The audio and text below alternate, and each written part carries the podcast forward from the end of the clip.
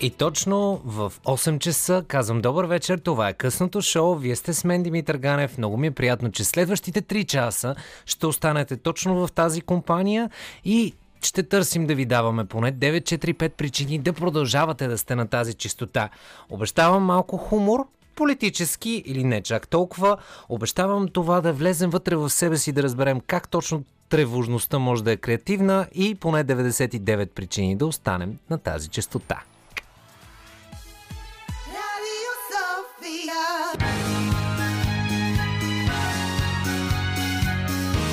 Радио София. Късното шоу с Димитър Ганев.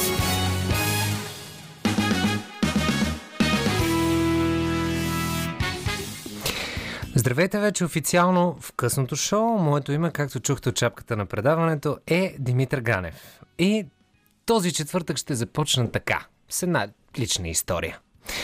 Аз съм едно романтично настроено момче, като цяло.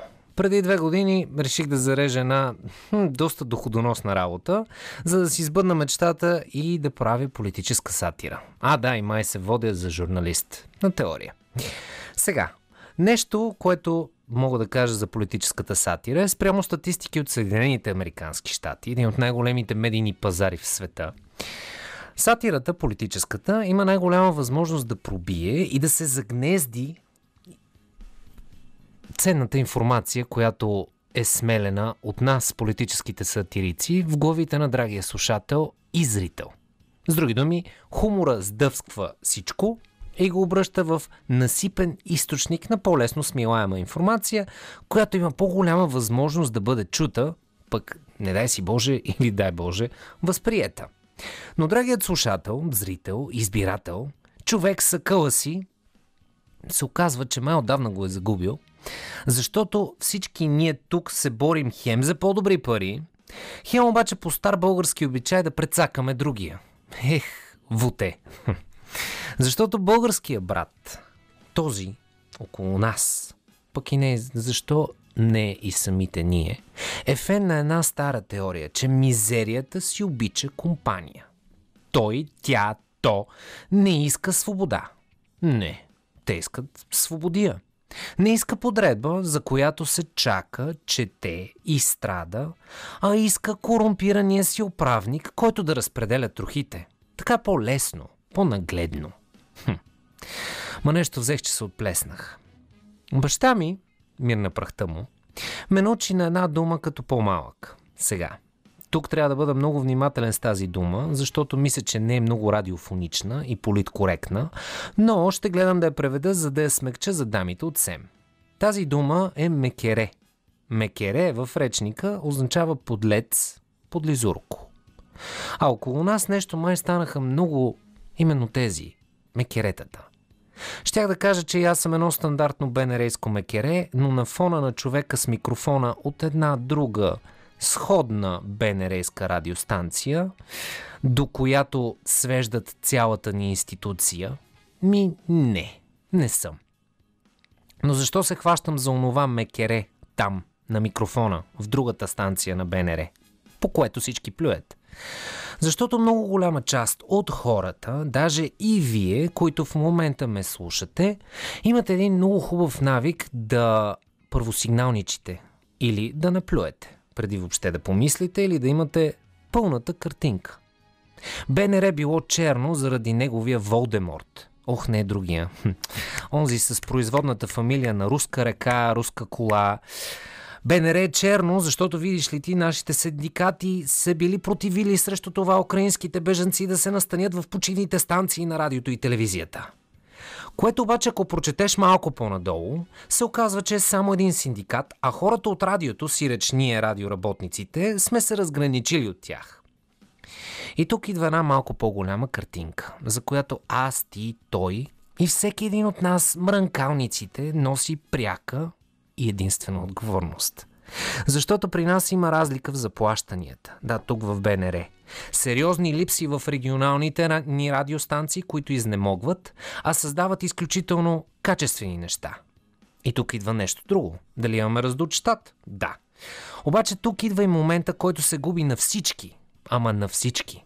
Има хора там горе, на нашите лидерски етажи, които искат промяна и работят за подобрение и работят здраво. Но за да се смени едно десетилетно, да не кажа столетно, градено моделско поведение, се изисква жертва. А тази жертва се иска от всеки един от нас. Време, търпение, познаване на закон и изключително ясни критерии за това кой става и кой не. Но защо го говоря всичкото това? За да плюя срещу институцията или да нагрубя слушателя, да накоплатеца, а не любимата ми фраза от последното време. Вие, които плащате нашите заплати. Тук е готиното да кажеш, пичове, девойки, вие технически поглеждато, погледнато плащате и собствените си заплати. Защото в условията на пазарна економика, парите, които стигат до вашия джоб, някъде там са излезли от него. То трябва малко мозък за тази работа. Но защо го говоря всичкото това? Защото това въжи за цялата държава. Защото това въжи и за много частни бизнеси и хората рядко се замислят за това. Аз лично съм имал честа да работя за големи корпорации и тук, и в чужбина, където ти да видиш отново и в тези частните корпорации се срещат наши и ваши хора. И тук идват мекеретата под камуфлажа на изключително харизматични политици, които раздават пари през пръсти. Или гологлави псевдошоумени, които спряха да бъдат забавни някъде след като свалихме кабинета на Жан Виденов. Те много умело насочват с думи и държат онова напрежение и гняв точно от теб, който ме слушаш сега. Защото това е начина. Навсякъде има наши и ваши хора. Но се срещаме и с такива, които са готови да ги борят. Точно ето тук, в това радио. Цялото това БНР, нали се сещате, онова черното. Но промяната и това да разчистиш една систематично добре натрупвана кочина е безобразно бавен и безобразно сложен процес. Свързан обаче и с гръбнак, а не с плазмодии. И най-важното, няма спасител. Той не е Харвардлия, не е шоумен, който щеше да събере България и Северна Македония горе на луната, или копейко разплаща се или онзи, онзи банския бек, или по-скоро бански таран. Но със сигурност, ако се връзваш толкова лесно на тези мекерета, ще има още един, точно ти в този случай, Софийски шаран. И да, може би ни плащаш заплатата, но има две неща. Първото, по-големия процент от това радио я заслужава – и второ, информацията, която те конфронтира и те изкарва извън зоната на комфорт, може би също така ти е полезна, защото мекеретата, онези политически нееродираните, разчитат на чистата емоция. Но критичната мисъл е идеалния, по-английски му наречен, антидот. А критичната мисъл се тренира с конфронтации. Конфронтациите – смисъл. А мисълта има нужда и от качествена музика и точно за това ще пуснем една песен за нашите драги политици и ще поведем към Славчо, ах колко ти си иска да си с тежест политиката Трифонов, но за него след малко преди това Лени Кравиц и Always on the Run. Това е Радио София. Гласът на столицата. Little Magnets на Inner Glow очумяват в ефира. А толкова много неща се случиха, но по стара българска политическа традиция или сатирична, всичко винаги трябва да започне с един човек каза по телевизора. Да. Вчерашния ден, след като реанимираха императора от Междузвездни войни, го пуснаха по телевизора, за да каже, че прекратява агонията на тази коалиция и изтегля четиримата си министри от управлението на България. Някъде средно между репликите, които са заучени от типа на Лорд Тошко изправи се и тежкото дишане, май трябва да спра с препратките към Междузвездни войни, Слави Трифонов започна с следното. Защото се чувствам отговорен, отговорен. За какво съм в политика, за какво съм влязал. В крайна сметка, освен захвърлянето на националните интереси, България спрямо Северна Македония, министрите на продължаваме промяната водят държавата, т.е. всички нас и към фалит. Та император Палпатин, който странно говори, доста накъсано, като един Бойко Борисов, спомена, че се разделя с коалицията заради националното предателство спрямо Северна Македония, с които, припомням, искаше да ни качва на Луната, а да и 9 милиарда лева похарчени от кабинета в рамките на 9 дни. Технически погледнато, кабинет, в който има и четирима министри от има такъв народ. Но, отново, император Палпатин продължи и по една странно позната патетика. Но все пак да чуем Слави Трифонов, Слави Трифонов от вчера и да видим на кого точно ви напомня в този запис. Разни хора си позволяват да казват, че аз искам власт. Че ние сме тук заради властта. Не. Всичко е просто на морал. Ако ние искахме власт, щяхме удобно да си стоиме в управлението и да се ползваме от всички екстри на властта. Що сега би следвало да си ми е супер. Обаче, аз не съм тук заради тая власт. Даже продължавам да не се чувствам политик. Аз съм заради, заради това да се свърши работа. Аз, аз, аз, аз, но ние, за да свършим работа. Странното е, че разбираме, че хората, които искат да свършат работа, пробваха с Каримански за гуверньор на БНБ. След това дойдоха споровете за многомилионните поръчки на АПИ, а министър Гроздан Караджов, който дълго обясняваше къде продължаваме промяната лъжат в пресконференция от днес, се оказа, че наистина е поискал едни нови милиарди. А и така незабелязано изкочи едно желание на има такъв народ да имат силата на вето над разследванията на Капакомпи. И, о чудо, във вчерашния ден от колегите от Бърбеге припомниха за това, че господин Слави Трифонов дълги години използва за лични нужди имението в квартал Бояна, собственост на фирма Ермитаж Есте ЕОД, която сега е в ликвидация. И все още не знаем дали има проверка в КПКомпи, след като господин Трифонов не е подал декларация за имущество и интереси, когато е бил депутат, единствения път, когато е бил депутат в 45-то Народно събрание. Здрасти, Слави, здрасти, Бойко, здрасти, популизъм и здрасти на това, което стана много популярно в социалните мрежи от вчера, малкото ДПС. И за финал, един спомен от едно интервю на именно този господин Трифонов с Ахмед Доган от 2005 година, което Анна Цолова припомни в социалните мрежи. Тъй като няма кадри, странно, а ще ви го припомня така текстово. Доган за финансовото си състояние и голямата си къща в Бояна.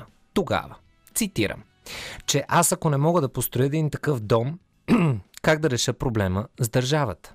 Ако мислите, че моите възможности са по-малки от тези на един банкер, значи нямате реална представа за възможностите на един политик.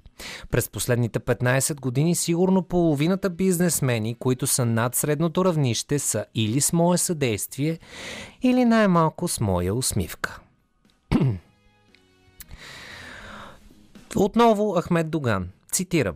Вие ми поставяте въпроса откъде имате парите. А те ще ви кажат от дарения. Винаги има фирми, които подкрепят една или друга политическа сила. Тук господин Трифонов пита, политическата сила се облагородява по някакъв начин от, отблагодарява, извинявайте, по някакъв начин на фирмите, на което Доган отговаря. И това е вярно. Да. Иначе казано с думи прости, родители Чуйте ме внимателно. Моля ви се, никога не забранявайте на децата си да гледат телевизия, защото гледайки телевизия, може да хванат повече лъжи от вас самите. Или ако не е друго, от охранените чичковци да се научат как да въртят обръч. А ние продължаваме след малко с ответните на псевдоимператора реакции. Това е късното шоу, в което винаги търсим обяснение защо, когато си говорим за политика, някакси Дейвид Бауа и Absolute Beginners а, изкача в а, полезрението ни, но в продължение на тона с онжи чичкото, дето ни се скара по телевизор, или на крив политик а, космоса му пречи, Тошко, аз хич не страдам от Наполеонов комплекс Йорданов, реши днес да каже, че не обичам да говоря напред, но в момента сме стъпка по стъпка тази стъпка. С тая стъпка това правителство приключи и тая коалиция приключи. Оттам нататък какво ще се случи, ще видим.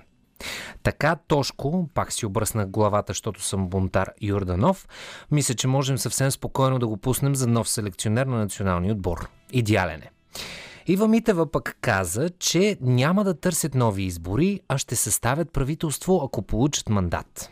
Което е странно, като се има предвид, че има такъв народ и император Трифонитин, хм, мисля, че го завъртях добре, се издъниха два пъти до сега, а и без ГЕРБ, ДПС и потенциалния златен пръст на Волен, ох, извинявам се, Костадин, възродителят Костадинов, няма как да им се случат нещата. Самият пък Констадинов се пъ само предложи да влезе в коалицията, казвайки обаче, че коалицията го иска адски много. Абе, надежден е този човек, информацията му винаги е проверена.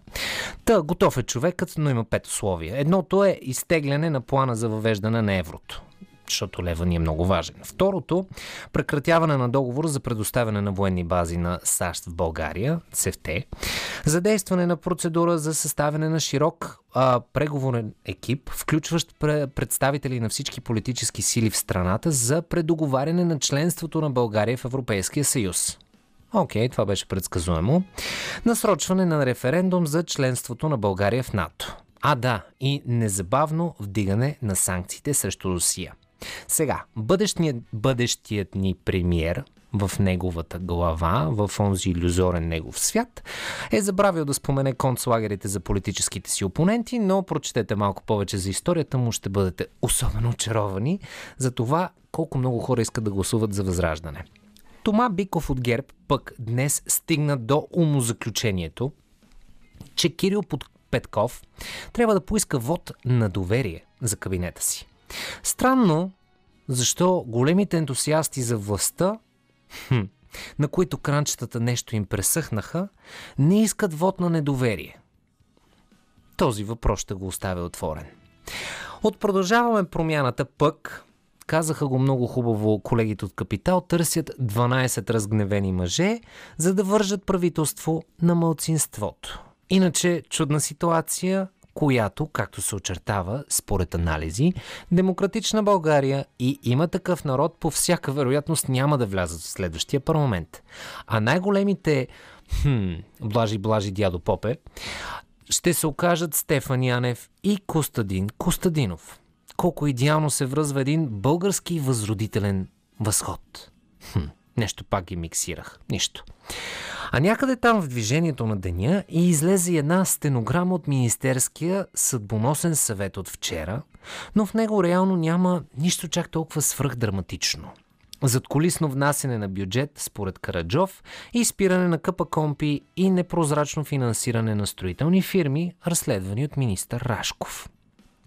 Или пък от друга страна, като се замислиш, толкова сме свикнали на задколисие, че даже не ни прави впечатление. Но, към краят на работния ден пред журналисти на парламента Йордан Терзийски, заместник-председател на регионалната комисия и депутат на Продължаваме промяната, обясни, че Министерството на финансите след негово запитване е предоставило справка има ли искане от МРРБ за такова увеличение от бюджета. Спомняте си онези 3,9 милиарда лева, които Караджов каза, че не е искал. Документът обаче, който е подаден, е официално подписан от Гроздан Караджов и в него се искат 3,9 милиарда лева допълнително. Обвиняващите в задколисие прекалено лесно им лъсват колисите. Но важното е, че в цялата тази лудост от тези дни тя спокойно може да бъде обобщена с коментара на лидера, коментара на тато, така де, на бате – Пате Бойко. Коментарът след вчерашното съобщение на Слави Трифонов, че оттегля четирима министри и прекратява агонията на коалицията. Коментарът на лидерът на ГЕРБ, Бойко Аз Нилук Ял Нилук помирисвал Борисов, беше, че не е разбрал какво се случва, защото в банкия нямало ток. И преди да прелеем в музика, ви пускам с една мисъл на Джордж Карлин. Някои хора виждат нещата, които се случват и питат защо. Други хора мечтаят за неща, които не са били до момента и питат защо пък не. А някои хора просто трябва да отидат на работа и нямат време за подобни мисли. Ние за това ви пускаме с Scream на Пауло Нотини.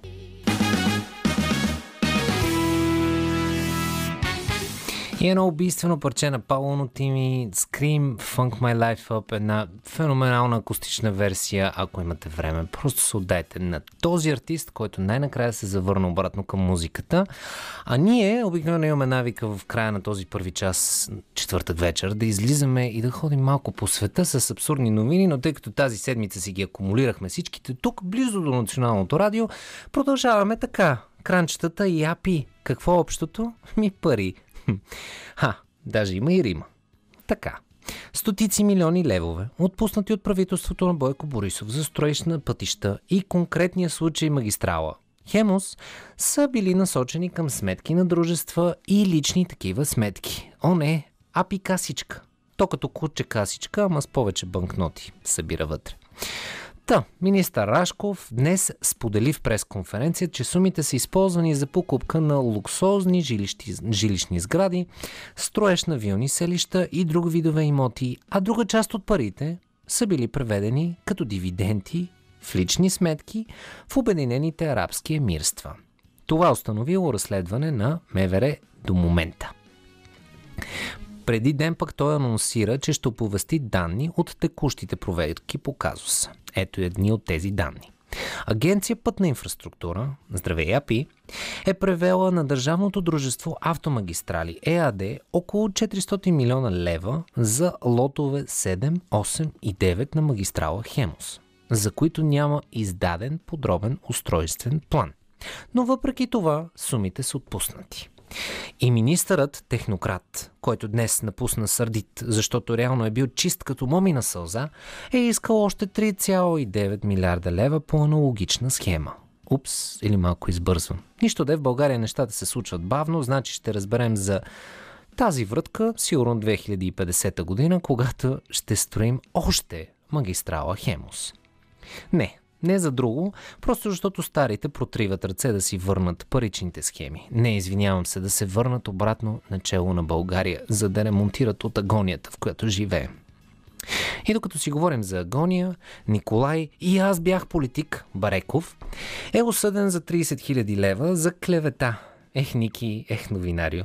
От момента, в който беше актуален до момента, се изля доста вода. Ама и пари. И май в момента, освен да имаш нови активации с противоречиви мотиви, то и нашата съдебна система вече за да те намира за виновен. Та, бившият журналист трябва да плати 30 000 лева на Иво Прокопиев за клевета. Клеветата, че Бареков обвини Прокопиев в манипулация на борсовата търговия, което според съда не граничи с истината. И естествено, че мъжът с чест Бареков веднага се опита да се изнижат от, от отговорност, казвайки пред съда, че това отворено писмо се споменават обвиненията, да, обаче не, няма доказателства, че той конкретно е бил автора. Човекът, производител на новини, е с поне 30 000 причини, които доказват, че е истински мъж за продан. Не за друго, но да има пари, за да избива съдебните си разходи. И като за финал още една такава новина от трагикомичните, ама по Софийски му.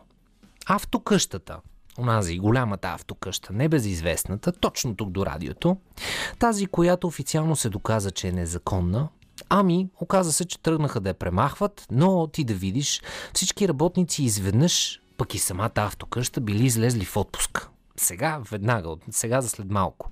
Имаше един бус, който препречваше пътя, след това едно порше с едни а, спуснати гуми, което пък не спря общинските работници да започнат да действат. Но в последствие се появи едно решение на съда, което забрани на общината да реже чедарите, защото колите, тези свръхскъпите, може ли да пострадат от потенциална градушка.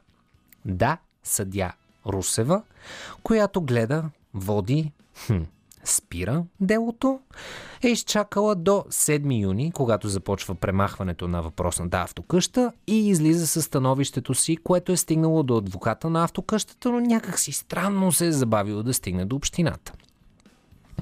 Та съдя Русева, която между другото е тази, която преди 8 години информира обществото, че прокуратурата не е длъжна да дава отчет за работата на Делян Певски като следовател, защото това няма да даде никакъв контекст на неговата потенциална политическа кариера, е взела това решение. И мисля, че тук най-точен е коментара на архитект Здравко Здравков, който точно и уместно казва съдята е страхотен метеоролог. Защото, ако не друго, прокуратурата тайно се надява на обилни финансови валежи. И като за финал на този политически час, мога да завърша с една мисъл на Джордж Орвел, който казва във време на лъжи да кажеш истината е най-революционното действие. Останете с нас, защото на гости в следващия час е Огнян Димов, с когото ще си говорим за тревожността, дали е нещо, което може да бъде използвано и като креативна сила. И на фона на последните няколко дни и това колко чаровно изглежда Терминал 2, мисля, че имаме нужда да обсъдим тази тема. Те, че останете с нас, ние продължаваме с Ерик Клептън и неговото кокейн, едни новини и след това обратно към късното шоу. Радио 10 минути след 9 влизаме в една тема, която на мен ми е много мила и то е точно емоционалната интелигентност, емоционалната стабилност, тревожността в частност. Тук вече на гости е доктор Огнян Димов, с когото ще си говорим точно за тези неща, за които сякаш не си говорим достатъчно много или не ги осъзнаваме напълно на къде могат да ни отведат. Има ли позитиви и къде са негативите в това да сме тревожни? Ще разберем след малко преди това. Руфус и Шака Кан, You Got The Love.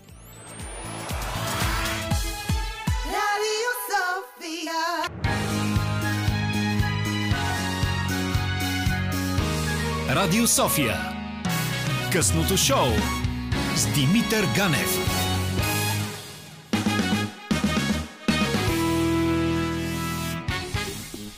И вече официално мога да кажа добър вечер на доктор Огнян Димов, а, с когото на когото е книгата Тревожността, причини, смисъл и разрешаване, на която ще стъпим за нашия разговор.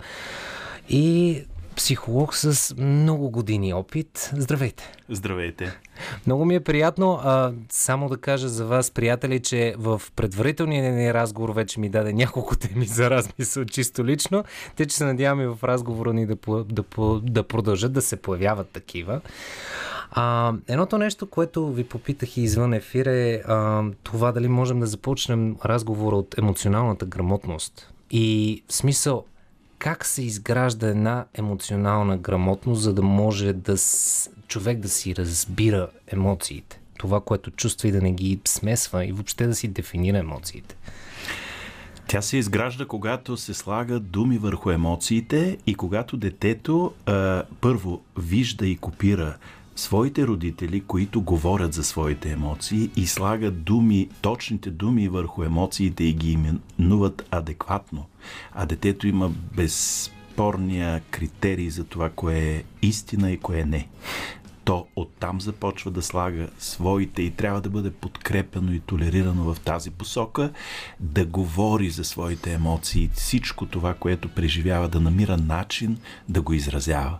С течение на времето това се превръща в тази интелигентност, емоционална а, и лична интелигентност, която е особено нужна и за съжаление започва да липсва напоследък, защото, а, защото това да говориш буквално все още не означава, че си интелигентен. Това да казваш буквално какво чувстваш. Емоционалната интелигентност е и нещо друго.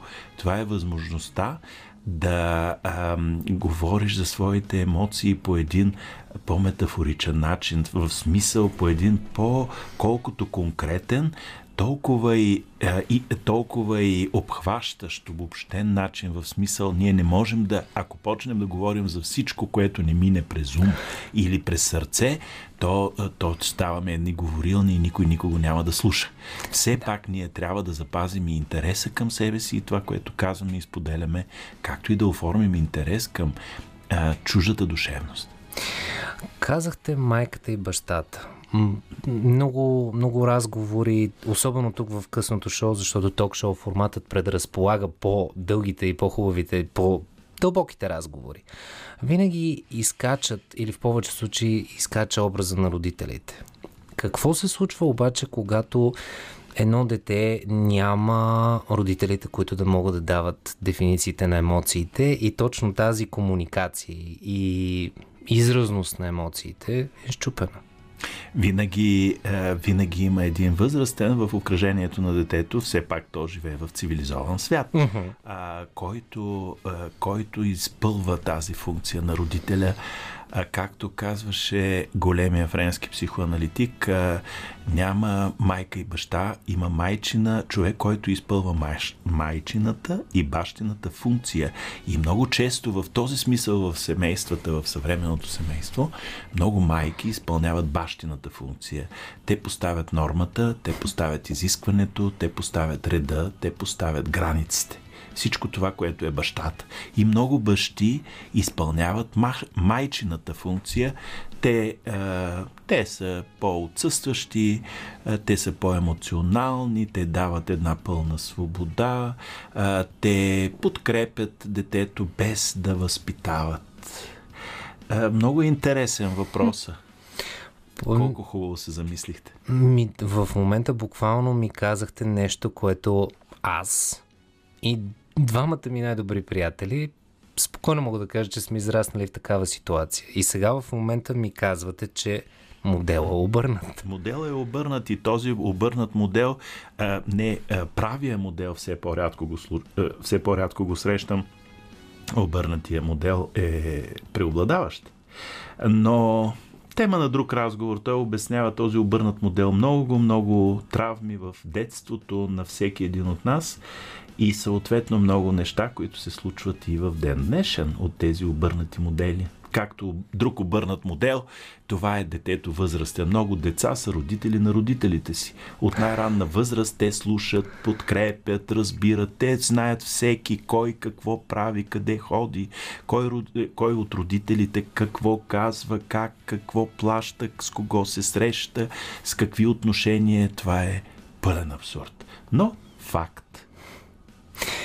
И тук отново ми звучи изключително познато, но пак а, тема на друг разговор или пък кой знае, може наистина да, да се развие и да го покрием и в този един час, който се усещам, че ще ни е къс. Но а, да минем към това, което всъщност мен изключително много ме грабна и си признавам, че не го бях чел и не го бях чувал. Точно цитата на Сьорен Киркегор, а тревожността е възможност за свобода. Защо ме очуди? Може би много хора, които, го, които се сблъскват точно с този цитат в самото начало. Защото обикновено ние всички, включително и аз, си мислим, че тревожността е нещо а, много лошо, много пакопно и води само към негативния спектър на емоциите. От нас зависи на къде ще я насочим, от способността ни да а, наистина да можем да контролираме въпреки всичко потока на емоциите и потока на а, рационалното им обяснение, на рационалното им разбиране. В смисъл, енергията е една, казваше големия психоаналитик Карл Юнг. Е, по същия начин, тревожността е една.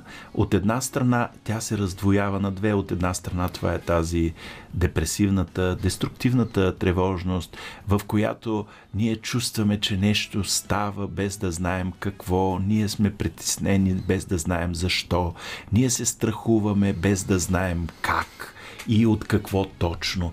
Тревожността е състоянието, в което разиграваме въображаеми сюжети и ги проектираме в бъдеще. Страхът е винаги страх от нещо конкретно тук и сега. Това е фундаментална разлика между двете емоционални състояния. Но другия аспект на тревожността, това е креативният в смисъл тя е енергия, тя е потребност от близост, тя е потребност от разрушаване на статуквото, тя е потребност от страст и от емоция и от близост и от обич и от свързване с другия. Това също е тревожност. В тревожността има някаква липса, а тя е същевременно опит да запълним липсата, но тя същевременно се и а, провокира, задвижва от тази липса. Ако аз нямам липса емоционална в себе си, аз нямам абсолютно никаква мотивация да се обръщам към другия и да търся неговото присъствие. Факта, че аз не съм си самодостатъчен, означава, че тръгвам от нещо, което ми липсва и се свързвам с другия, защото очаквам, че с него или нея да в нашия емоционален контакт да запълне тази липса, както и да запълне липсата в другото човешко същество. Хм. Ще си запазя въпроса, който е много лично мой. А, предлагам точно след Wandering Eye на Fat Freddy's Drop, Fat Freddy's Drop да продължим този разговор и да, имам няколко конкретни питания, които идват от моето аз. Но това след малко.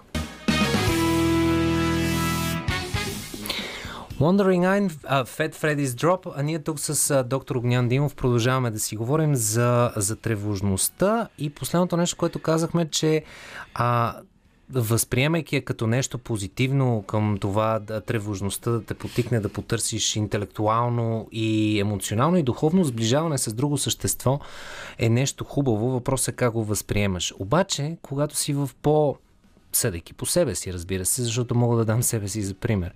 А, когато си в по-негативния спектър на тази тревожност, мен, примерно, тревожността ме кара да се отдръпна. Кара ме да остана сам. И не мога като че, като че ли да я ползвам за креативен тласък напред, а по-скоро то пак е креативен, защото имам опцията да помисли да остана сам със себе си, но аз по-скоро се стремя да се изолирам. Как може да се обърне един такъв и може ли въобще? Да, може. Когато разберете е, какъв, какви са корените е, на вашата тревожност, е, тя винаги има някаква много конкретна причина. Има нещо, което се възпроизвежда в тревожността. Това може да е детска травма, това може да е сблъсък и най-често е сблъсък, примерно между вината и невинността, между желания, позволени и непозволени, много често, а, между това, което искам и това, което трябва в най-общия смисъл, между това, което чувствам като някакво призвание в социален аспект и това, което ми е наложено от някаква конюнктура mm-hmm. или някаква логика, вменена от някъде си отвън, без значение. Така или иначе, когато човек открие а, а, происхода, първопричината на своята тревожност, тогава нещата тръгват по различен начин. Тогава тази първична стена енергия действително се отключва и човек се усеща в двата регистъра. И точно тогава, когато след това имам предвид, точно тогава, когато усети деструктивния момент на тревожността, много бързо знае как да, прехв... да я прехвърли в нещо а, смислено и в нещо креативно. Може да е малко извън темата, но тъй като казахте, нали, а, виновността, невинността и а, наложените норми, които на моменти ни играят лоша шега, как, а, как преодоляваме това чувство на че всички ни гледат и така наречения данък обществено мнение, за да можем да се концентрираме и да използваме тази двойнственост на тревожността? Ами, факта, че ни влияе всичко това до такава степен, че не ни позволява да живеем а, хармонично със себе си, означава, че достатъчно не се ценим самите себе си, себе си не приемаме достатъчно, а, искат, а искаме другите да ни приемат.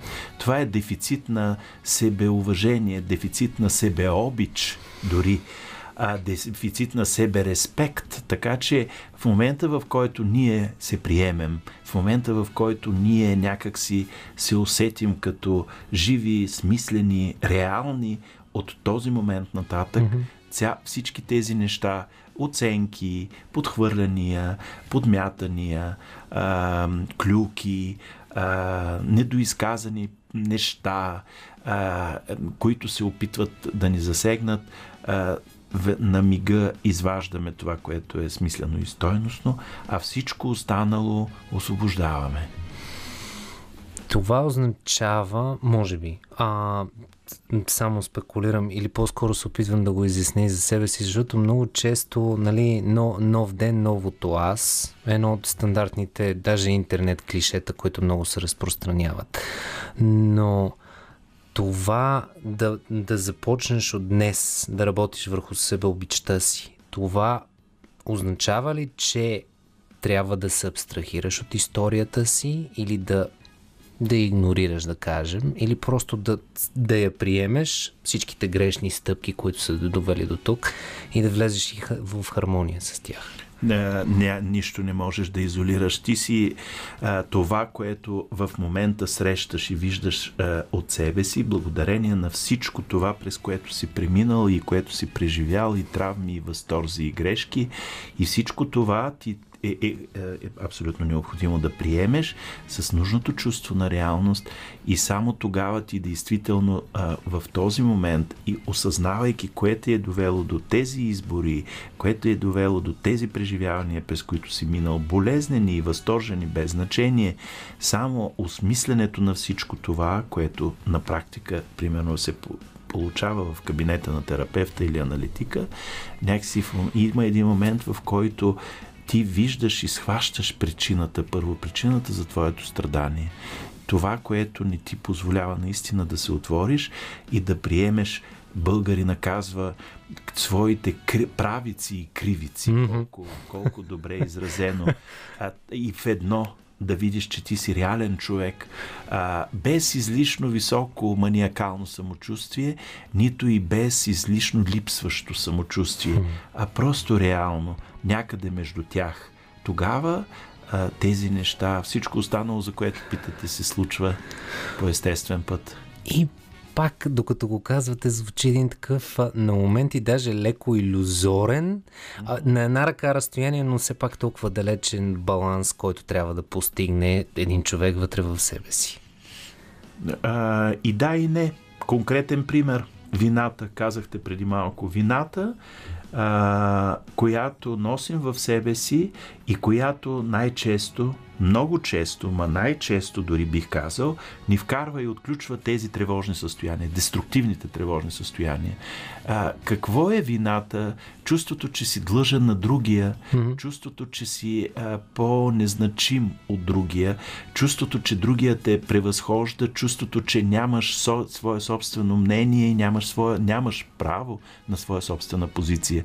Вината е тръгнала от твоето детство. Със сигурност единият ти родител е използвал вината манипулативно, за да те подчини, защото не е намерил а, нищо друго, разигравайки а, трагични сюжети, примерно от рода на, ако не направиш това, аз ще се поболея, ти ще израснеш без родител, а, а, ти ще видиш какво ти предстои, аз не спах заради теб и прочие, и прочие. Който е родител знае много добре ден след ден, знае много добре по какъв начин тази вина може да бъде изградена и утвърдена в детската душа. А, и един ден детето става зрял човек и, се, и вижда, че тази вина е преграда, през която не може да мине и тази вина генерира голяма тревожност, защото този човек не може да създаде нормални приятели, защото винаги иска да бъде тяхна функция, винаги се страхува да изкаже своето мнение, за да не ги загуби. Този човек не може да създаде интимна връзка, защото по същия начин винаги иска да бъде функция на другия, ама то така не става, защото в един момент той просто започва да отсъства и другия в един момент казва стоп, аз не искам да съм сам в една връзка, а другия просто да стои и да изпълнява моите прищевки. Тема за размисъл и отново ще си задържа въпроса.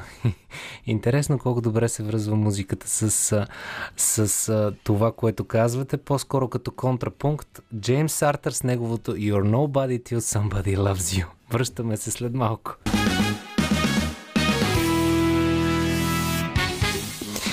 You're Nobody Till Somebody Loves You, Джеймс Артър. Тук на гости е доктор Огнян Димов, а, към когото имам следния въпрос.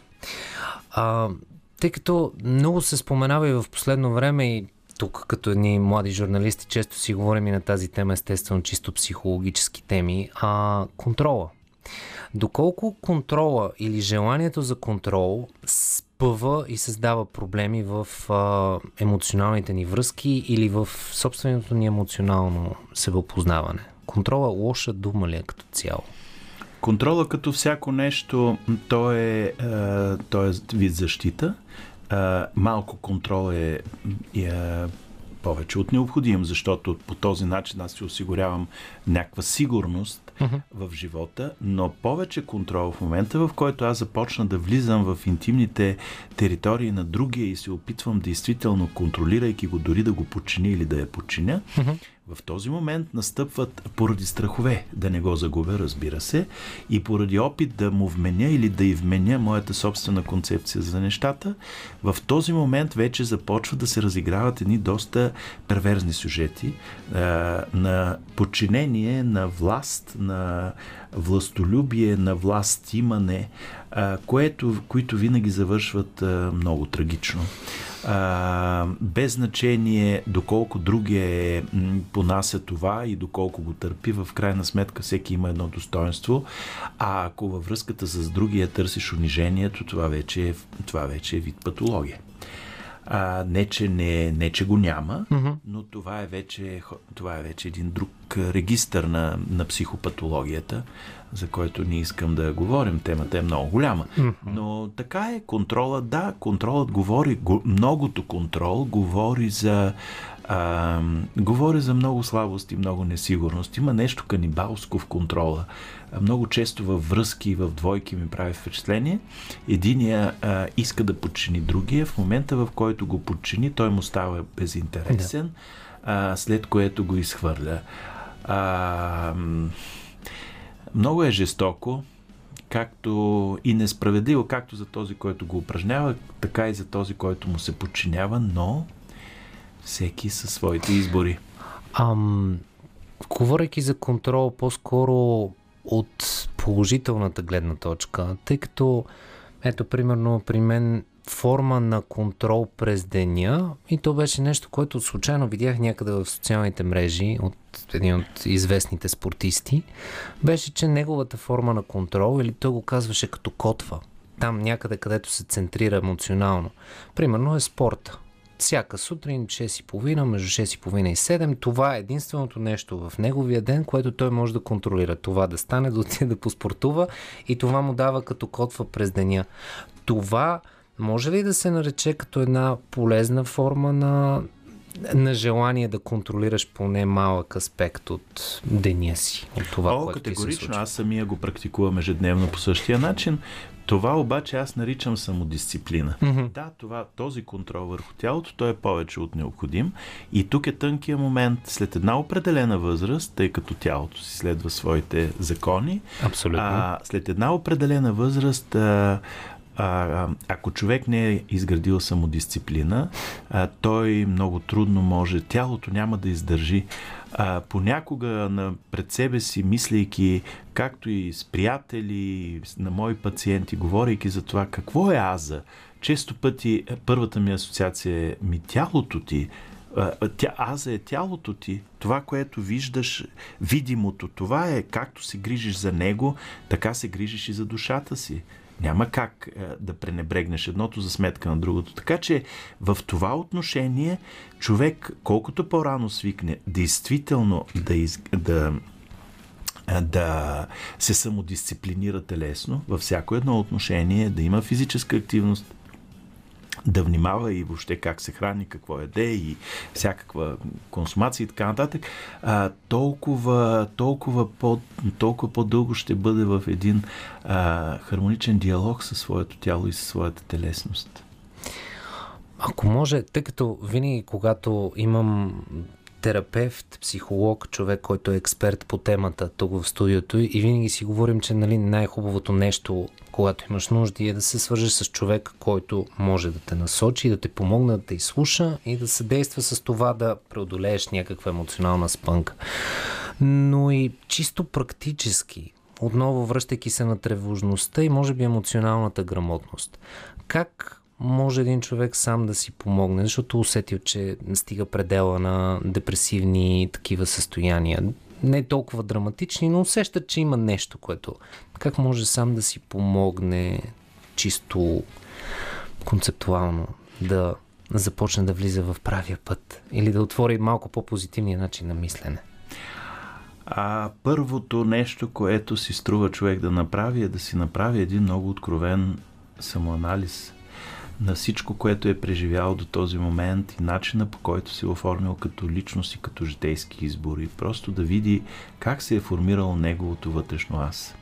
Второто нещо, което си струва да направи е да прави всеки ден едни равносметки в живота си за това какво направих, как го направих, бих ли могъл да го направя по по-добър начин, бих ли могъл да бъда, защото във всички тези състояния, депресия, тревожност, има един мор, морален момент. Mm-hmm. Човекът, който, който не е достатъчно удовлетворен от своята, от своят морал, от своята добрина, най-общо, този човек не се харесва достатъчно. Този човек, неговата съвест го кара да страда и неговата съвест влияе върху неговите отрицателни и деструктивни емоционални състояния. Затова много е важно да се опитваме да сме по-добри към другите, така сме по-добри и към себе си.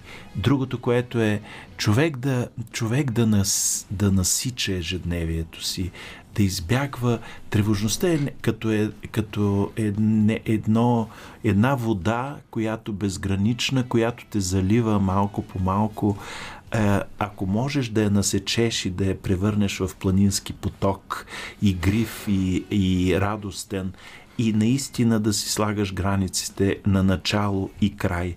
Работа начало, край. Време за теб, родителство, ако имаш семейство, начало, край, време за теб. И прочие, а, повечето хора влизат от едното в другото състояние. Те отиват и общуват с децата си, а мислят за работата си. Те отиват и работят, а мислят за децата си. Е това, тази, тази размита енергия е нещо, което генерира само тревожност.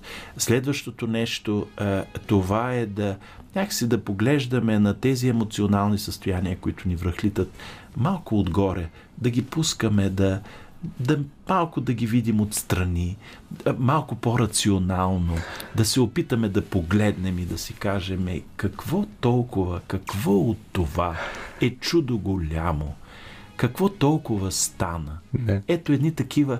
И другото, което е много е важно, човек да така да тренира една вътрешна, вътрешна смиреност, вътрешна скромност и малко да не се приема на сериозно, малко да се, на френски има един хубав глагол, малко да се самоподиграва, в смисъл да има едно чувство за реалност.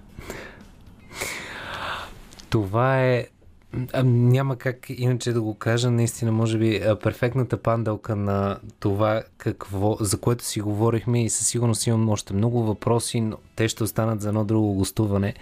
Тъй като следващата ми гостенка е младата българска надежда в космонавтиката и тя е била там, близо до звездите и така нататък. Един малко по-философски въпрос, ако ми позволите към края на нашия разговор, защото един час да, минава много да. бързо. А да ви попитам, защо според вас по-често си гледаме надолу в краката, отколкото да поглеждаме нагоре към звездите? Ами, защото защото не сме, а, не сме допуснали а, и не сме направили нужното звездите да се родят в нас. По-хубаво едва ли можете да го, е, можехте да го кажете. Много благодаря за това гостуване. Доктор Огнян Димов, това е втория част на късното шоу, а след малко Татьяна Иванова, както казах, българската надежда в космонавтиката или момичето от звездите. Нея ще чуете след а, бюлетина на Българското национално радио, преди това Inexcess и тяхното Mystify. Близо 8 минути след 10 час, това е късното шоу в третия му час. Чухте актуалните новини от това, което се случва в България, но както обещах в най-първия част на шоуто, сега ще ви изкарам и ще ви качим горе в звездите с едно звездно момиче Тани Иванова, която най-накрая успях да, да докарам до тук да е гости в късното шоу и да си говорим точно за това за звездите и буквално имайте преди, че следващия един час няма да има музика. А само тя ще говори за звезди, но преди това Straight to Memphis на Клуб The Bubbles. Radio Sofia.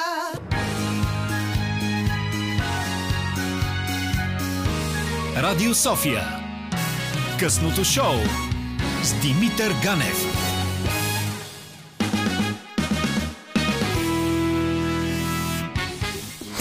И вече на гости е звездното момиче. Става ли? Става. Татяна Иванова. А, от много отдавна се опитвам да дойдеш на гости тук, защото, както каза и ти, нали, много, много деца ти пишат. Та в момента имаш едно хлапе, което седи срещу теб. И в смисъл, Хм, че сега откъде да започна, че почнах да се обърквам. А, първо, а, адски много искам да ми разкажеш какво е да стигнеш а, там горе, в смисъл всичките тези неща, но как се започва с реализирането на най-сладката, най-детската мечта на въпроса какво искаш да станеш? Искам да стана космонавт. А, първо, добър вечер. Благодаря за поканата. На второ място, мисля не за да ти разкажа всъщност какво преживях наистина емоционално, тъй като Мгм. много пъти съм разказвала за какво сме правили на лагерите и така нататък, но истината е, че всичко оставаше доста бавно, доста постепенно, доста без разрешението на нашите и така нататък. А, на първо място аз много обичах да гледам луната и звездите, както всяко едно дете според мен. И помня, че години наред преди всъщност да открия тази своя мечта, всяко лято на 12 август, тогава е потока на персеидите, метеорите. А, буквално си изнасяхме къщите зад блока, защото той беше с задънена улица и наблюдавахме метеори цяла вечер. Това беше най-най-най-любимия ни момент от лятото. Та, последствие дойде първия лагер и помня, че когато заминах за този лагер предната вечер, пуснаха един филм с космическа тематика на Дисни, който много харесвах и даваха много рядко, нали, може би един-два пъти в годината. Та си казах, леле, това нали е знак, точно на вечерието на отпътуването ми да го пуснат. Но в интерес на истината, когато се върнах от турския лагер, започна здравата работа и това да търся възможности в България, защото България няма толкова много, колкото ми се иска да има. А, помня, че една седмица след като се върнахме от лагера, пътувах с мама и с баба отново за Турция. И си бях взела една енциклопедия, при което през цялото време подмятах на, на майка ми някакви неща от сорта на американския лагер се намира в Алабама, самолетните билети струват еди колко си пари, евентуално до година лятото. Обаче, ако отида там, трябва да се запозная с някого. Помня, че дори влязох в групи на Алабама, фейсбук групи, за да може да се намеря някой познат, който да ме посрещне. Такива сценарии има в главата си, само и само за да отида там. Докато майка ми ми се смееше и нали ми казваше, «Ма, те- че чуваш се, кой ще пусне в Америка на 16? Откъде ще намериш пари? Виж колко наивно и смешно звучиш, преземи се. А, даже наскоро си говорих с един приятел как не искам да си свалям розовите очила, защото продължавайки да ги нося, си сбъдвам мечтите и света ми наистина е розов.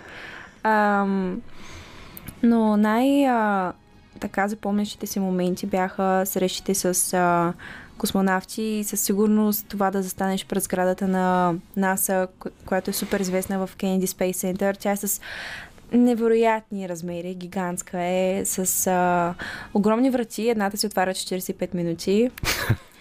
А, да, м- м- толкова бавно, толкова е огромна. А, просто се чувстваш като част от нещо много, много, много голямо. Така се почувствах и когато един друг мой приятел ми звъне и каза, Татяна, излез веднага навън. И когато излязох навън, сателитите на Илон Мъск бяха се наредили като войници в небето и нали, прилетаха над България. Та, тогава се сещам защо искам да достигна звездите някой ден. И а, това са най-емоционалните моменти, макар и да са малки. Просто настръхваш. Като каза, като каза филм, който те, те е мотивирал да... Това с филма малко преди да заминеш, Да. космическия така.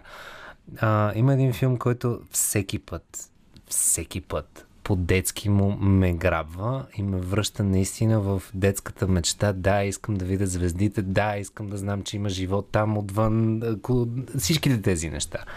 Това е контакт с Джоди Фостър и с Матю Маконахи. Не смисля, че не съм го гледала. Ако не Или си... като много малка съм го гледала. Изгледай го, това е един от филмите, в които то е направено много интересно пътуването. То е буквално с, с съоръжение, което е на Земята. Не излита нагоре в космоса, а през Земята минава през различни видове тунели. Няма да ти Трябва, го да. развалям, изключително удоволствие. Но всеки път има една реплика от този филм, която е на въпроса Вярваш ли, че има извънземни? И отговора винаги е един и същ. Ако няма, ще е адски голямо пространство, което е пропиляно.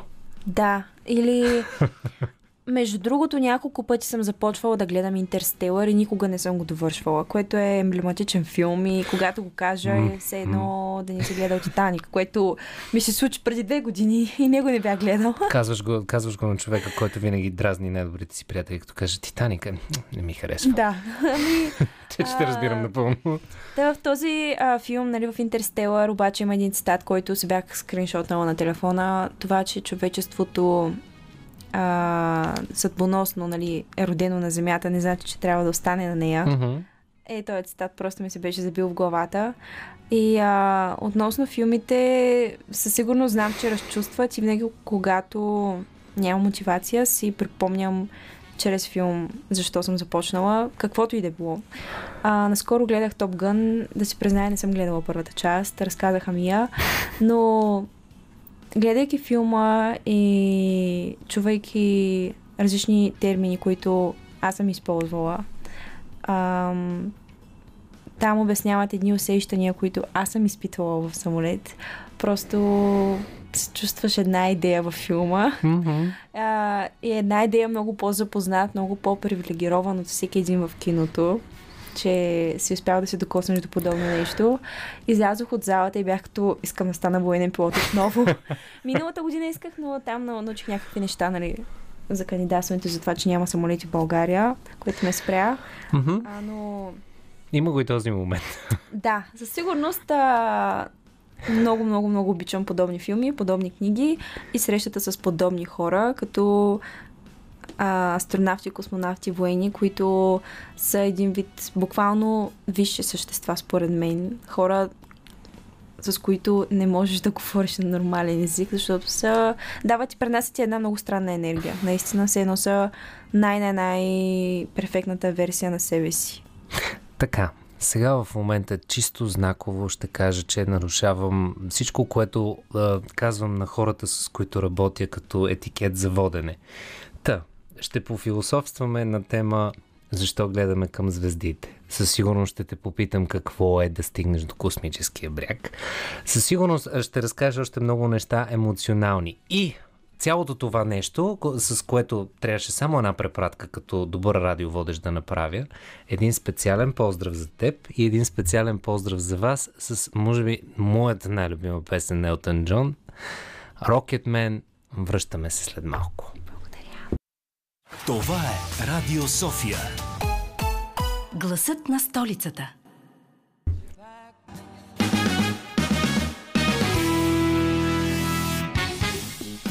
Една от най-космическите песни за едно от най-космическите момичета, които а, огромно удоволствие, че, че ми гостуваш и казах го и извън ефир, за това не е куртуазия, за да го повторя в ефир. А много рядко ми се случва да имам наивно детски поглед и буквално да те гледам с, с захлас и с интерес, защото всичките тези неща буквално са наистина хлопето вътре в мен. И това, което тръгна да ти казвам с психолога, който ми гостува малко преди това, на финала му зададох въпроса защо много често си гледаме надолу в краката, а рядко поглеждаме нагоре към звездите. И пофилософствахме и той каза, защото просто не усещаме звездите вътре в себе си. Ти защо чисто философски задавал ли си си въпроса защо чисто и като човечество рядко гледаме нагоре към звездите, защото нещо, което най-много ми харесва на научната фантастика, било то в компютърни игри, в Това ти книги и в, а, и в филми, разбира се, гледат нагоре, развиват се нагоре, пътуват, откриват нови вселени, естествено, както Стар Трек, mm-hmm. стигат до галактики, от които може и никога да не се върнат, но са изследователи. Мисля, че най-така логичният отговор, който ми хрумва в момента, моя отговор, е Мгм. това, че всичко на Земята е обяснено до една степен. Всичко на Земята е реално, можеш да го видиш, докато звездите са толкова нависоко, че няма ги през деня. че, а, не знам, магия е нещо много странно, много загадъчно. Факта, че има толкова много конспирации относно това дали има космонавти, дали някой е стъпвал на Луната, мен ме кара да искам да разбера дали тази конспирация е истина или не. А, но ако видиш метеор и особено като мен си изследвал различни видове метеори, падащите звезди и си пожелавал безброй неща и си виждал как тези метеори имат различна опашка в различен цвят, там различен химичен елемент. Толкова е интересно, наистина те кара да помечтаеш или да се загледаш в луната, защо е толкова голяма, когато изгрява, защо става по-малка. А, започваш да се задаваш въпроси относно законите на физиката, законите в природата като цяло. Мгм. А, защото има много неща, мисля, че това по психология сме го учили, които не са, не, де факто не съществуват, обаче в същото време съществуват, като любовта, ти не, я виждаш, но, но е там. Същото е с гравитацията. Мгм. А, да, аз за това се влюбих в космоса и да, понякога е много гадно да стоиш да решаваш интеграли и да не намираш смисъл, да не знаеш как, как се случват нещата. Обаче пък друг път е много, много, много, много готино да видиш, че Земята има процеси, че ако пусна химикала ще падне примерно и се чудиш защо е така. А, та, когато сега бях в Флорида, Мгм. най... нещо, което чаках с най-голямо нетърпение бяха ускоренията в самолета, защото имаш а, високо G, High G и Anti-G Flight, полети за отрицателно ускорение и обратното по-силно притегляне, където имаш едни смазващи усещания, а, но също така имаш една комбинация с нулева гравитация, пълна безтегловност, която макар да се склани в самолета, ти усещаш как всичко ти се преобръща. Просто е най-неописуемото нереално чувство, което някога може да изпиташ и някак си искам да го сетя за по-дълго време. Именно там горе. Чувството за безтегловност. Да. ам, на много места на Земята може да се симулира а, обяснявайки на мама защо ми трябват лицензи по пилотиране, гмуркане и така нататък. А, тя ме разбра една идея повече, но за, на Земята най-близкото е микрогравитацията, която е под водата. Казва се Neutral Buoyancy, това е термина, където астронавти с тези големи скафандри се гмуркат в много дълбоки басейни, а, защото та, там имаш забавени движения. А другото е да се хвърлиш от самолет просто. Free fall, свободно падане. По всички възможни начини да усетиш това, което би усетил. Дори когато минаваш през легнал полицай, имаш отрицателно претегляне, което не е... Зависи от скоростта, разбира се, и от... А... Някои шофьори тук в БНР ги взимат доста така, те че имаш и по-дълъг период на... Да. А, но в интерес на истината всичко, което може да ме накара да вися с главата надолу, да ми докара това чувство, да ми преобърне корема, за мен е дай ми го. Искам да го изпитам. Ос, осо, особено след като върна нали, обратно реалността в моя живот за това, че излитането в космоса е свързано до голяма и много огромна степен с математика. Да. И предполагам, че наистина това да си с главата надолу е далеч по-приятното усещане, отколкото решаването на интеграли, както и ти каза. Със сигурност много по-приятно е да практикуваш, отколкото на теория да обясняваш какво практикуваш. А, да. Добре, а в момента по възможно най-лаишкия начин, но пък и по най-детския начин. Колко близо и колко далеч си до това наистина да се качиш нагоре, да се качиш горе сред звездите?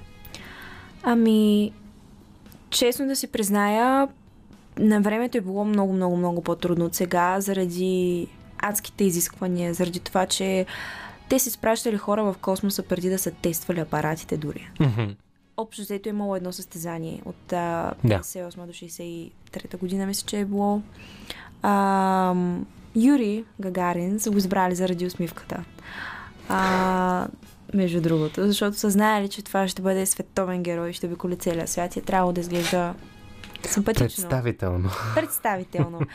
А, от тази гледна точка тогава е било зверски трудно. М. Сега пък е зверски трудно, защото много хора искат да станат астронавти и селекцията е убийствена. Кандидатстват по 20 000 души за една от 10 или 12 позиции. А, освен докторантура, която ти трябва, защото официалното изискване е магистратура, но като се... но има професори даже, които кандидатстват. Ам, ти трябват лицензи по пилотиране, гмуркане, парашутизъм.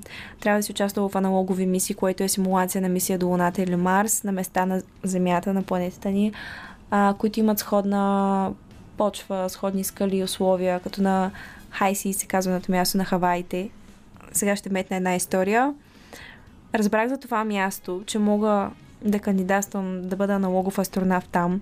Два дена след това по, а, по телевизията даваха Хавай 5-0 сериала и сериала започна с убийство на Хаваите, разбира се, на това място с астронавт. Всъщност е снимано там. И аз казвам, е, не. Каква е тази случайност, нали? А, Те, теб телевизията ти преследва мечтите, вече. Особено, да, има и други програми, по които това да гледам природни бедствия ми доставя удоволствие. Нямам търпение да дойдат. А, та, в интерес на истината, да, има такива места на Хаваите, на в Исландия, вулкани, в. Швейцария. И колкото по-подготвен си за всяка една рискова ситуация, толкова по-добре, включително да знаеш езици, но предимно качествата са важни. Та, от тази гледна точка, много хора кандидатстват в момента. Трудно е. А, много по-либерални стават агенциите относно пирсинги, относно деца, относно татуировки, външен вид. Но е факт също така, че и най-новия клас на нас е с 80% хора от, а, с военно минало Мгм. военни пилоти не Мгм. само.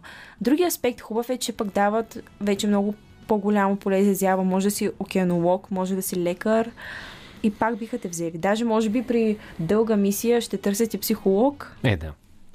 нали, до Марс, да кажем. А, та, относно това каква специалност може да имаш, имаш поле за изява. И, а, и космическият туризъм вече е много на лице, с хора, които изобщо не се занимават с наука, но пък аз не искам да стана турист, просто Да. да отида там. Аз искам да съм си астронавт, да, да съм като воена, буквално да си нося униформата, да си правя експериментите, да ям в определен час, да се а, къпя в определен час, да тренирам и така нататък. Изследователя вътре в теб, който иска и дисциплината на военните. Да, между другото, а, лятото бях на лагер по инженерство и работих с а, човека, който избира астронавтите на Европейската космическа агенция и който е карантиниран с тях в Звездното граче в Русия. А, благодарение на една българска компания имахме възможност да се здобием с конфиденциалната информация на НАСА и ЕСА и да разберем каква е програмата на астронавтите на Международната космическа станция в момента.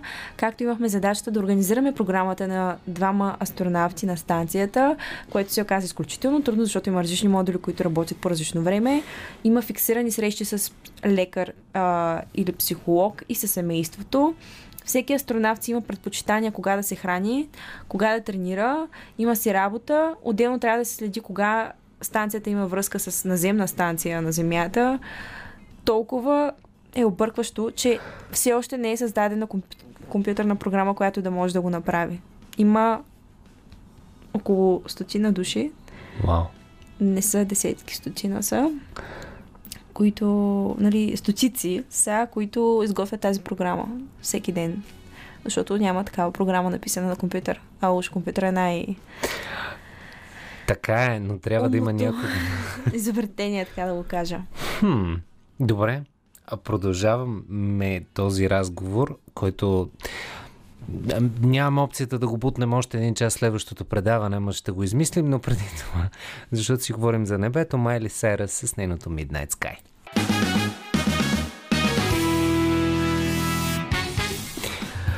Звездното момиче, което е тук на гости, се оказва, че и пее страхотно добре, те, че мисля, че ако Случайно не ти се получи сред тези звезди, което не ми се иска и не вярвам. Има едни други звезди, които мисля, че и около тях може да ти се получи. Тези на музикалната сцена. Особено на Майли Сайрес. Много я харесвам. За Майли Сайрес мисля, че ставаме повече кандидатите за потенциален нейн концерт, който ще да е близо тук в Европа. Едва ли България да. ще е една от дестинациите, но... Едва ли. Аз, извинявай, че те прекъсвам. Не. но Преди една година беше гостувала с Дуа Липа в а, Косово. Обаче не беше обявено никъде. И тогава Е. се изядох. Наистина. Е, тя Дуалипа си е... Между другото, ето една лична история, защо започнах да харесвам Дуалипа, защото бившата ми шефка беше сръбкини и тя каза, а, каза допада ми, ама чисто емоционално имаме разлика на Сърбия Косово. и я харесва и аз в този момент просто защото исках да я дразня и казах, много ми е симпатична Дуалипа и факта, че ми стана симпатична като певица. Лирическо отклонение. А, какво усещането да стигнеш до космическия бряг? Ами, първоначално, разбирайки колко близко ще бъда до там и как въпреки това е далеко за автобус. В смисъл не, че е далеко, обаче когато не си... Аз като дойдох в София, ма беше страх в коя посока ще си хвана метрота, пък камо ли да мисля автобусите в САЩ. В, в София, в метрото всички имаме.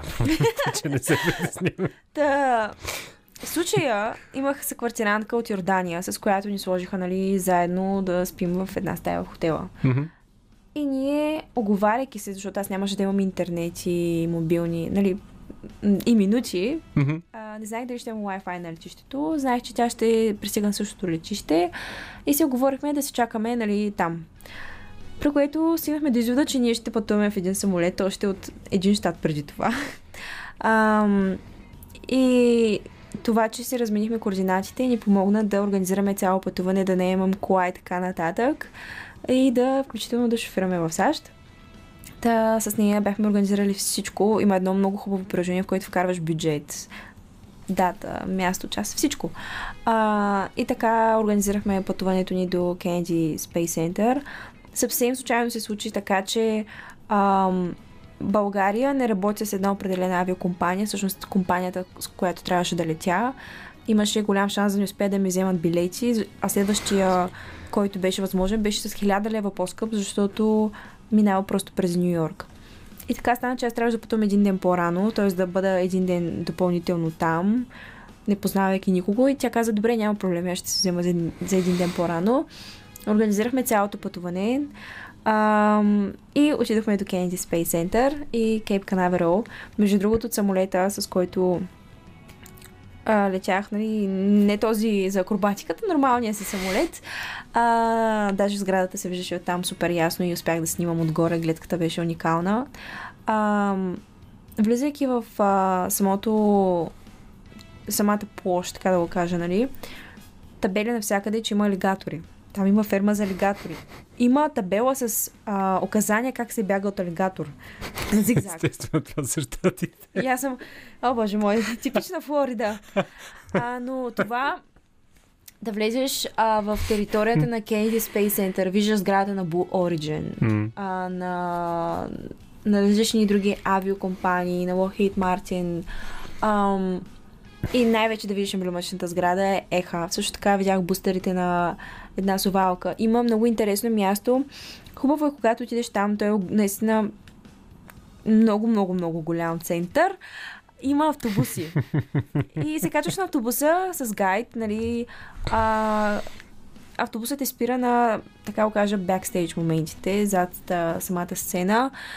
Влизаш в една сграда, в която има симулация на излитане на ракета. Седалките са направени така, че да се клатят и има огън от страните. Уникално. Наистина няма еквивалент. Имаше ам, също така двама астронавти, като бяхме там, в, а, съвсем случайно влязохме в някаква конферентна зала и имаше двама астронавти. И ние бяхме като какво? Даже го имам записано на камерата ми, къде се озовахме, нали, съвсем случайно стана. А, най-тъпото беше, че трябваше да има излитане на ракета, когато бяхме там. Всъщност аз за това избрах тази седмица но се отмени излитането за края на март. Мисля, че и края на март не е излетяла в крайна сметка. А, но по-интересното беше, разбира се, академията. Ние бяхме в два университета в Флорида Тех и Ембри Ридъл, които са космическите университети, защото са на космическия бряг. А, навсякъде табелите, между другото, даже и а, на спирката за автобуси пише The Space Coast, нали, космическият бряг. Ам, Та там интересното беше, помня как а, се прибрахме от камерата за хипоксия, където имахме тренировки и се, и се храним с костюмите ни, защото те ни бяха униформата, бяхме задължени да ги носим постоянно. Мгм. Храним се, храним се и изведнъж а, бях останала само аз и един момчета ми спрат и ми казват Do you work with NASA? Работи с NASA? В същото време идва един мой съотборник и вика, що ни им каза? Да, аз съм астронавт, так му кацнах. Или I don't speak Earth language. Ам, да. Това ще да е готино. Между другото, там нататък ще да имаш различен филм като история. А, радвам се, че днес мога да ти споделя така по забавните моменти, нали, сериозните. Доста пъти съм ги разказвала, но един друг момент е, който като се запознах с астронавта Уинстън Скот, той разказва как има висше по музика, Мгм. тромпетист, и как се върви по улицата и така, както никога не се е интересувал от наука, просто една мисъл го удря, бе, що е стана астронавт? И вика, легнах си, събудих се със същата мисъл и не се махна от главата ми. Викам, си, нали, на мале колко много мгм. английския термин ти релейтвам, защото няма буквален превод на български. Абсолютно. А, да, да, разбирам те. Аз съм така. Аз не мога да спра да мисля за това. А, но беше уникално преживяване. Аз за втори път летях нали, до САЩ сама. Първият път беше по а, екстремен. Тогава имах... А, бях селектирана за рандъм проверка. Мгм. Случайна проверка на летището. Не знаех какво значи. Те ме съблякоха. А, оказа се, че било нали, нещо... Не, че е нормално, но се случва на един от примерно 10 000 пътници. Да, те наистина са на случайен влизане. принцип. Да. Да. на случайен принцип, но бях аз. И втория път, като пътувах, пак бях аз. Уф, Тогава имах пак случка.